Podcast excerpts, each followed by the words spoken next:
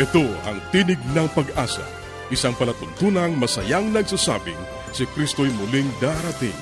Tiyak na darating at malapit nang dumating.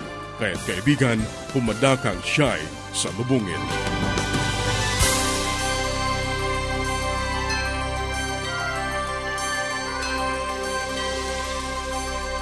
Ang programang ito ay inihahatid ng Adventist World Radio at ako ang iyong kaibigan, Ner Caranza. Nag-aanyaya na samahan niyo kaming muli sa 30 minutong paghahatid ng mga mahalagang kaalaman sa kalusugan, masaya at matatag na sambahayan at higit sa lahat sa pagtuklas ng pag-asa na nagmumula sa salita ng Diyos. Binabati natin ang ating mga kababayan sa iba't ibang panig ng daigdig Maraming salamat sa inyong pagsubaybay, sa inyong pagsuporta sa ating palatuntunan.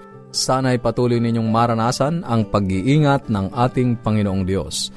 Sa mga kaibigan natin na hindi pa nagkakaroon ng mga aklat at mga aralin sa Biblia na aming ipinamimigay ng libre, maaari lamang kayong makipag-ugnayan sa amin sa pamamagitan ng panulat, sumulat sa Tinig ng Pag-asa P.O. Box 401 Manila, Philippines. Tinig ng Pag-asa PO Box 401, Manila, Philippines. Maaari ka rin mag-email sa tinig at awr.org tinig at awr.org o kaya ay mag-text sa Globe 0917-1742-777 0917-1742-777 at sa Smart 0968 0968-8536-607.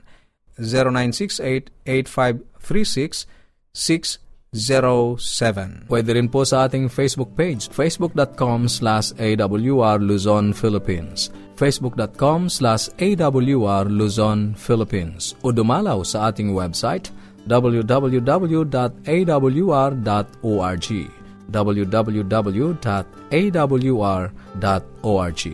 sa ilang saglit, ang buhay pamilya.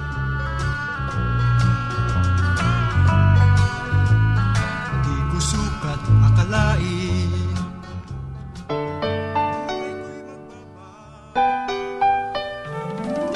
Tayong mga Pinoy, mataas ang pagpapahalaga sa pamilya. Walang hindi kagawin.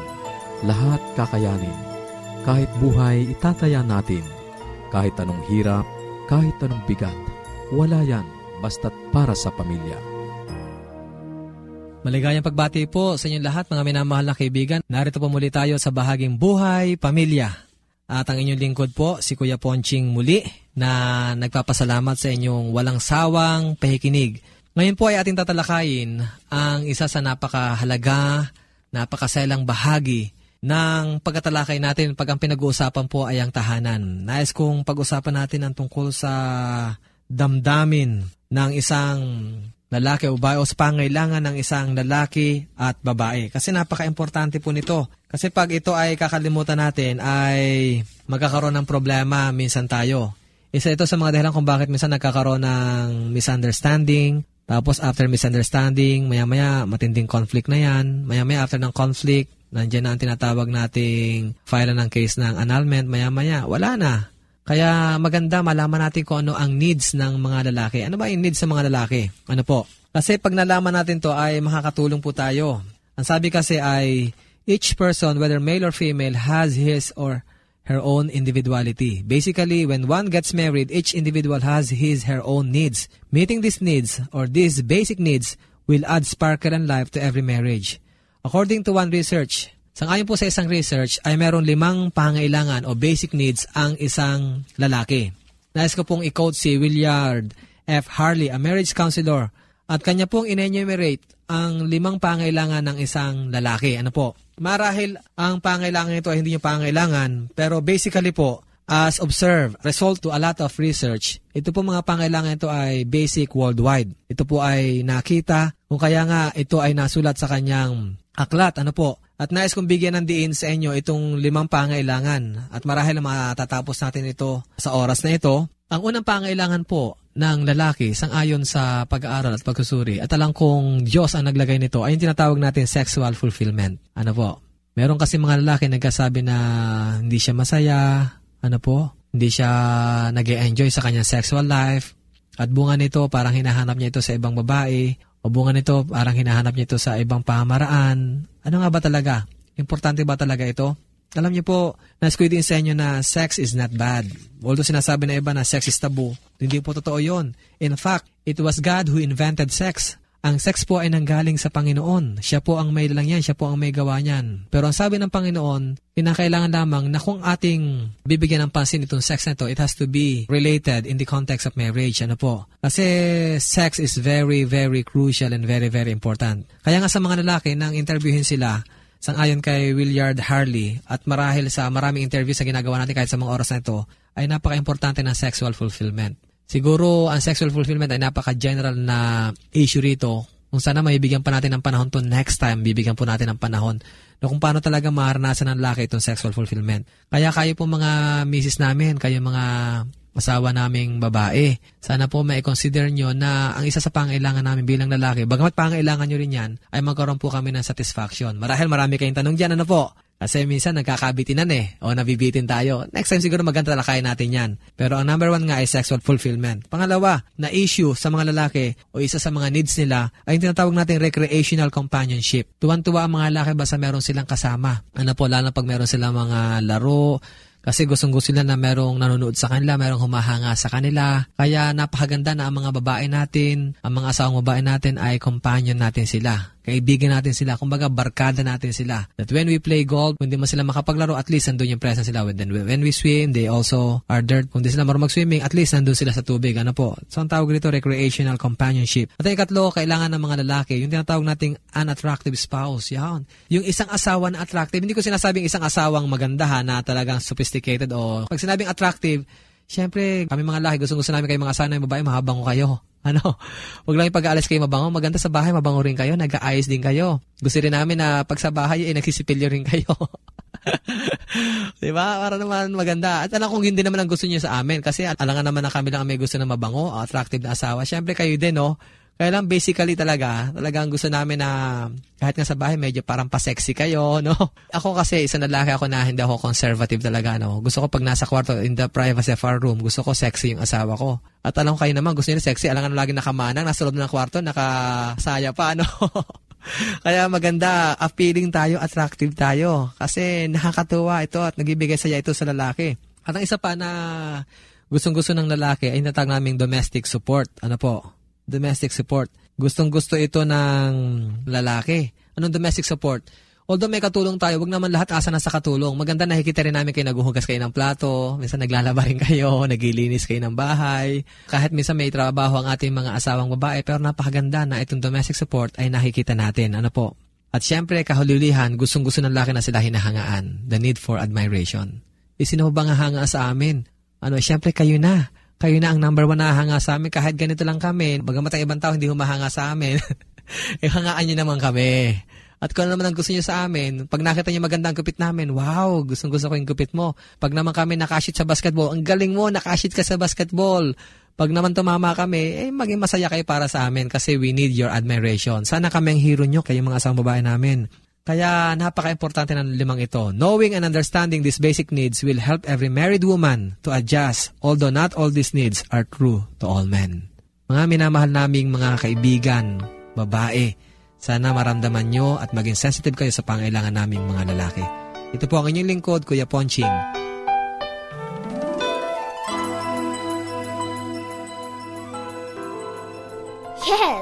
Dad and Mom are coming. I wish my parents will come too. The best way to spend time? It's with family. Adventists care. Patuloy kang nakikinig sa Tinig ng Pag-asa. Kung mayroon ka mga katanungan o anuman ang nais mong iparating sa amin o kung nais mong magkaroon ng libreng aklat na aming ipinamimigay, sumulat ka lamang sa Tinig ng Pag-asa, PO Box 401, Manila, Philippines Tinig ng Pag-asa, PO Box 401, Manila, Philippines o mag-email sa tinig at awr.org.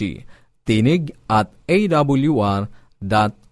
Maaari ka rin mag-text sa Globe 0917-1742-777. 0917-1742-777 at sa Smart 0968 8536 0968-8536-607. Susunod, ang Gabay sa Kalusugan.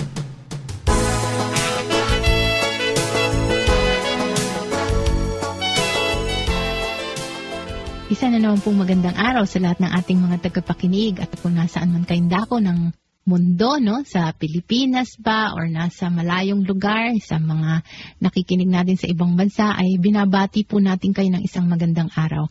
Sana po kayo ay nasa mabuting kalagayan at sana po ay hindi kayo nagsasawa ng pakikinig at uh, meron po kayong napupulot, hindi lamang pang spiritual, kundi pang physical na pangangailangan po ninyo dahil ito po ay tungkol sa health ang ating pinag-uusapan or sa kalusugan.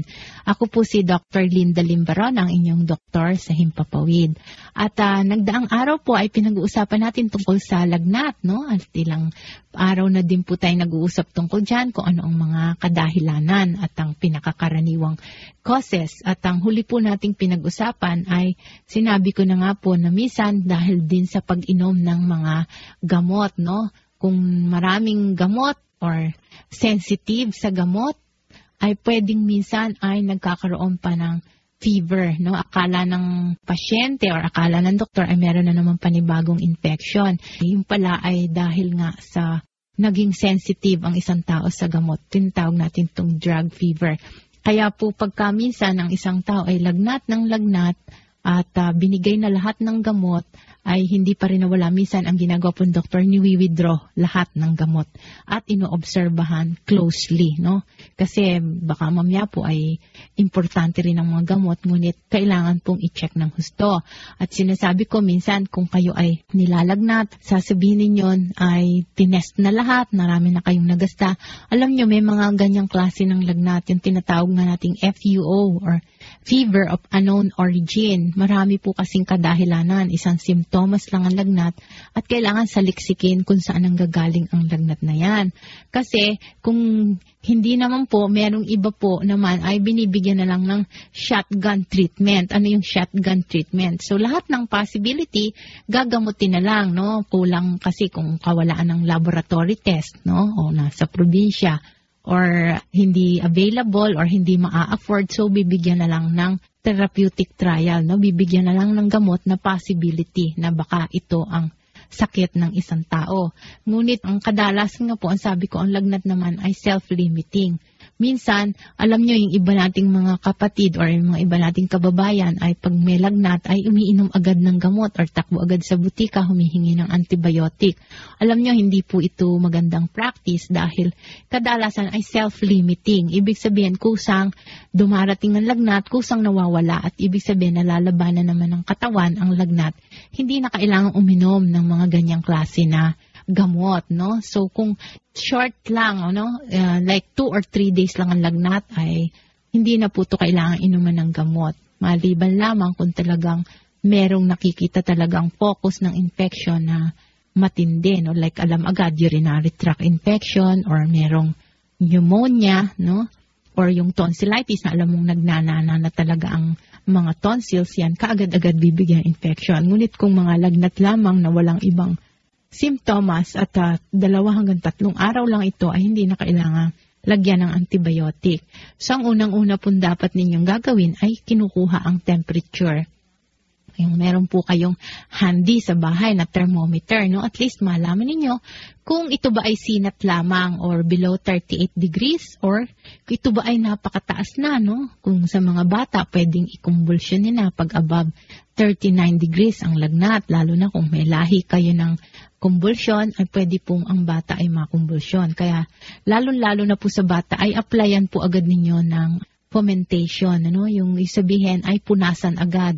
Ngunit kung giniginaw ang isang bata or kahit sino man na nilalagnat, may chills na kasama ay hindi po muna kailangan punasan agad ng tubig dahil lalo pong giginawin. Balutin po muna ninyo ito, no? At sabay, painumin na rin ang gamot sa lagnat, yung paracetamol kung ito ay mataas. At syempre, kung ito ay hindi pa rin umuubra, ay lalo na kung mga bata, no, pwede po ninyong dalhin sa inyong mga doktor. At dyan ay pwedeng kuhanan ng laboratory tests, no, complete blood count, urinalysis, chest x-ray para hanapin kung ano ang mga dahilan nito.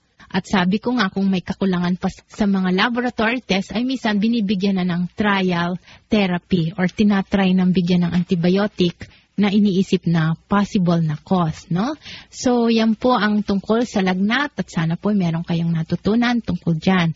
Hanggang sa susunod po nating pagsasama-sama at uh, lagi po kayong makikinig sa ating programa. Paging Dr. Rodriguez, you're needed at room 321. Dr. Rodriguez, Mrs. Martinez, room 321, please. kailangan na po nating i-dialysis ang asawa ninyo. New outlook and a healthy lifestyle makes a big difference. Adventists care. Ang inyong napakinggan ay ang bahaging gabay sa kalusugan at bago tayo dumako sa pag-aaral ng Biblia, muli ka naming inaanyayahan kaibigan na makipag-ugnayan sa amin. Anuman ang nais mong iparating, maaari kang mag-email sa tinig at awr.org. Tinig at awr.org o kaya ay mag-text sa Globe 0917-1742-777. 0917-1742-777 at sa Smart 0968-8536-607 0968-8536-607 o kaya ay magpadala ka ng mensahe sa ating Facebook page facebook.com slash awr Luzon, Philippines. Facebook.com slash awr Luzon, Philippines Dadako na tayo sa pag-aaral ng Biblia. Kumusta ka kaibigan? Napakabuti ng Diyos. Ang wika nga ni Haring David sa kanyang sulat, Bless the Lord, O my soul, sapagat napakabuti ng ating Panginoon na kanyang naranasan.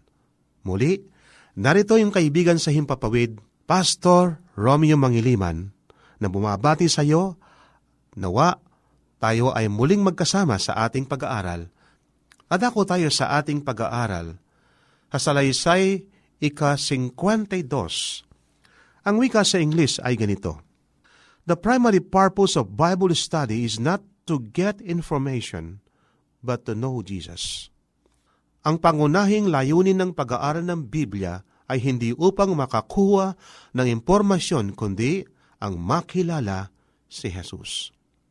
Isang pangkat na mga Kristiyanong mananampalataya sa South Sea Islands ang pumunta sa Aplaya tuwing umaga upang tumingin sa silangan at upang makita kung ang Panginoon ay dumarating na.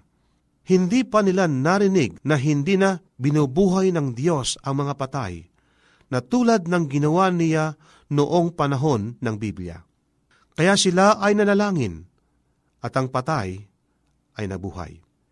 Isa sa mga Kristiyanong ito ay hinihikayat ang pinunong ng tribo na pahintulutan ng kanyang anak na babae na mabautismuhan.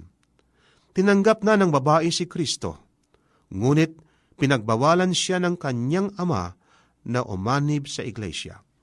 Kung ang Diyos ay magsusugo ng lindol bukas, sa ganap na ikatlo ng hapon, pahihintulutan mo ba ang iyong anak na mabinyagan?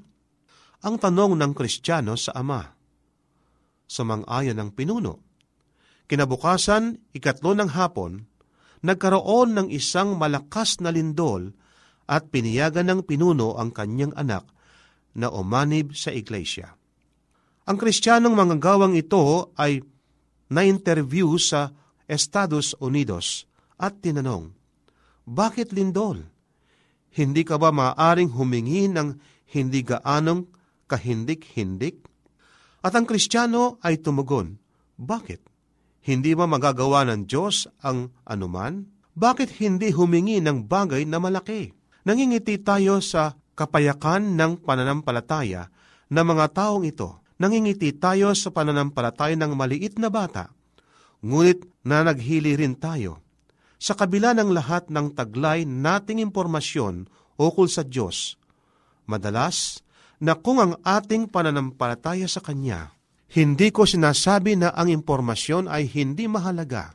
Ipinagkaloob na sa atin ng Diyos ang mga impormasyon tungkol sa Kanyang sarili. Gusto niya ang matalinong pananampalataya, ngunit ang impormasyon ay hindi kailanman sapat. Ito sa pahina 455 ng Desire of Ages. Ganito ang sinasabi ni Ellen White. Ang pagkaunawa at pagkapahalaga ng katotohanan ay hindi gaanong nabatay sa isip kundi sa puso. Ang katotohanan ay dapat natanggapin sa kaluluwa. Inaangkin nito ang pagsamba ng kalooban. Kung ang katotohanan ay pasasakop lamang sa katwiran, ang pagmamataas ay hindi magiging hadlang sa pagtanggap nito. Ang Diablo ay may higit na impormasyon tungkol sa Diyos kaysa sa sino man sa atin. Gayunman ang mga impormasyong yaon ay hindi sapat upang pigilin siya sa pagkisimula ng mga kahuguluhang ito. Hindi sapat upang baguhin ang kanyang buhay ngayon.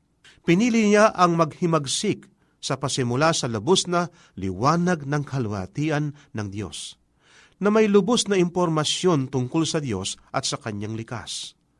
At lahat ng mga impormasyong taglay niya ay hindi sapat upang pigilin ang kanyang pagbagsak. Ang impormasyon ay mahalaga sa pakikipagtalastasan, ngunit ang impormasyon ay hindi pamalit sa pakikipagtalastasan. Kung minsan, dalawang taon na may magkaibang kultura ang nagtatagpo at madalas Itong mangyayari sa panahon ng digmaan kapag ang mga kawal ay nasa ibayong dagat. Mangyayari ito sa mga mag-aaral na galing sa ibang bansa at mga mag-aaral na misyonero. Isang lalaki at babae ang maakit sa isa't isa at magsisimula ng isang relasyon ngunit hindi sila makapag-usap. Madalas silang nangingitian, naghahawakan ng kamay at naghahalikan at inakala nilang dahil sa may kasiyahan nilang ginugugol ang panahon, sila ay nag-uusap na. Iniisip ng lalaki na siya ang babaeng kanyang inahanap. Ang babae naman ay nag-iisip din na siya ang lalaking tugon sa kanyang mga panaginip. Ngunit pagkalipas ng ilang panahon, sila ay magkasama. Marahil pagkaraang makasal, natuklasan nilang wala silang anumang bagay na mapagkasunduan maliban sa pangingitian, paghahawakan ng kamay at halikan. Ang kanilang pinagmulan ay magkaiba. Ang kanilang panlasa ay magkaiba. Ang kanilang mga iniisip sa gawain ng asawang lalaki at babae ay hindi magkatulad. Maging ang kanilang mga panukala sa buhay ay magkasalungat at nagsisimula na ang mga suliranin. Ang mga impormasyon at pag-uusap ay kailangan magkasama. Isa sa unang bagay na mangyayari kapag ang mga misyonero ay nagdadala ng mga hindi kristyano kay Kristo mula sa kadiliman ng pagsamba sa Diyos Diyosan ay tinuturuan muna nila sila tungkol kay Kristo. Marahil ay narinig na nating lahat ang mga kwento tungkol sa mga taong tumatanggap na sa Diyos sa magitan ng banal na Espiritu, bago pa sila nangaralan ng mga misyonero. Ngunit ang unang karaniwang mangyayari ay inakay na muna ang tao sa iglesia. Sa salita ng Diyos upang malaman ang mga impormasyong tungkol sa Diyos na magpapanatiling buhay sa kanilang pananampalataya. Sa kabilang dako, sa mga bansang naliliwanagan na ang impormasyon tungkol sa Diyos ay tinigmak na ng ating kamalayan mula sa pagkasanggol, ngunit kapos tayo sa pagkaunawa ng pakikipagtalastasan. Mara tayong mag-usap hanggang hating gabi tungkol sa isang detalye ng karunungan ng pag-uusap tungkol sa Diyos, linggo-linggo sa parlang pansabado. At gayunman ay wala tayong panahon na makipag-usap sa Diyos at makipag-usap sa Kanya ng personal. Ang Biblia ay naglalaman ng impormasyon bilang pasimula ng talastasan. Sinasabi ng Juan 17.3, Ito ang buhay na walang hanggan, na ikaw ay kanilang makilala, kaibigan, nais ng Diyos na ating siyang makilala. Nais ng Diyos sa tayo ay makipagtalastasan sa Kanya hindi sapat kaibigan na ating malaman kung ano ang impormasyon tungkol sa Diyos. Dapat nating tuklasin ang kanyang kalooban. Kaibigan, narito ang pangako ng ating Panginoon sa iyo. Sa aklat ng Isayas 65, versikulo 24, At mangyayari ng bago sila magsitawag, sasagot ako, at samantalang sila nagsasalita, aking didinggin. Kaibigan, narito ang pangako ng ating Panginoon sa iyo. Ang wika, at mangyayari na bago sila magsitawag, sasagot na ang ating Panginoon. Maraming salamat sa iyong pakikinig. Sana'y nakinabang ka sa ating mga pag-aaral. Muli ka naming inaanyayahan na makipag-ugnayan sa amin sa anumang katanungang nais mong iparating, gayon din kung nagnanais kang magkaroon ng mga libreng aklat at mga aralin sa Biblia. Sumulat ka lamang sa Tinig ng Pag-asa, P.O. Box 401, Manila, Philippines. Tinig ng Pag-asa, P.O. Box 401, Manila, Philippines. Maaari ka rin mag-email sa tinig at awr.org. Tinig at awr.org o magpadala ng mensahe sa ating Facebook account facebook.com slash awr Luzon, Philippines. Facebook.com slash awr Luzon, Philippines. Maaari ka rin mag-text sa Globe 0917-1742-777 0917-1742-777 at sa Smart 0968-8536-607 0968-8536-607 At upang ma-download ang mga hindi napakinggang programa, magtungo lamang sa ating website www.awr.org www.awr.org Sa mga kababayan nating nasa Estados Unidos, maaari nyo na ring mapakinggan sa inyong mga cellphone ang ating programa. Idaya lamang ang 712-432-9975. 712-432-9975. Ito pong muli ang iyong kaibigan, Narcaranza, pansamantalang nagpapaalam. Sa Roma 15.13, pagpalain kanawa ng Diyos ng pag-asa, ng buong kagalakan at kapayapaan.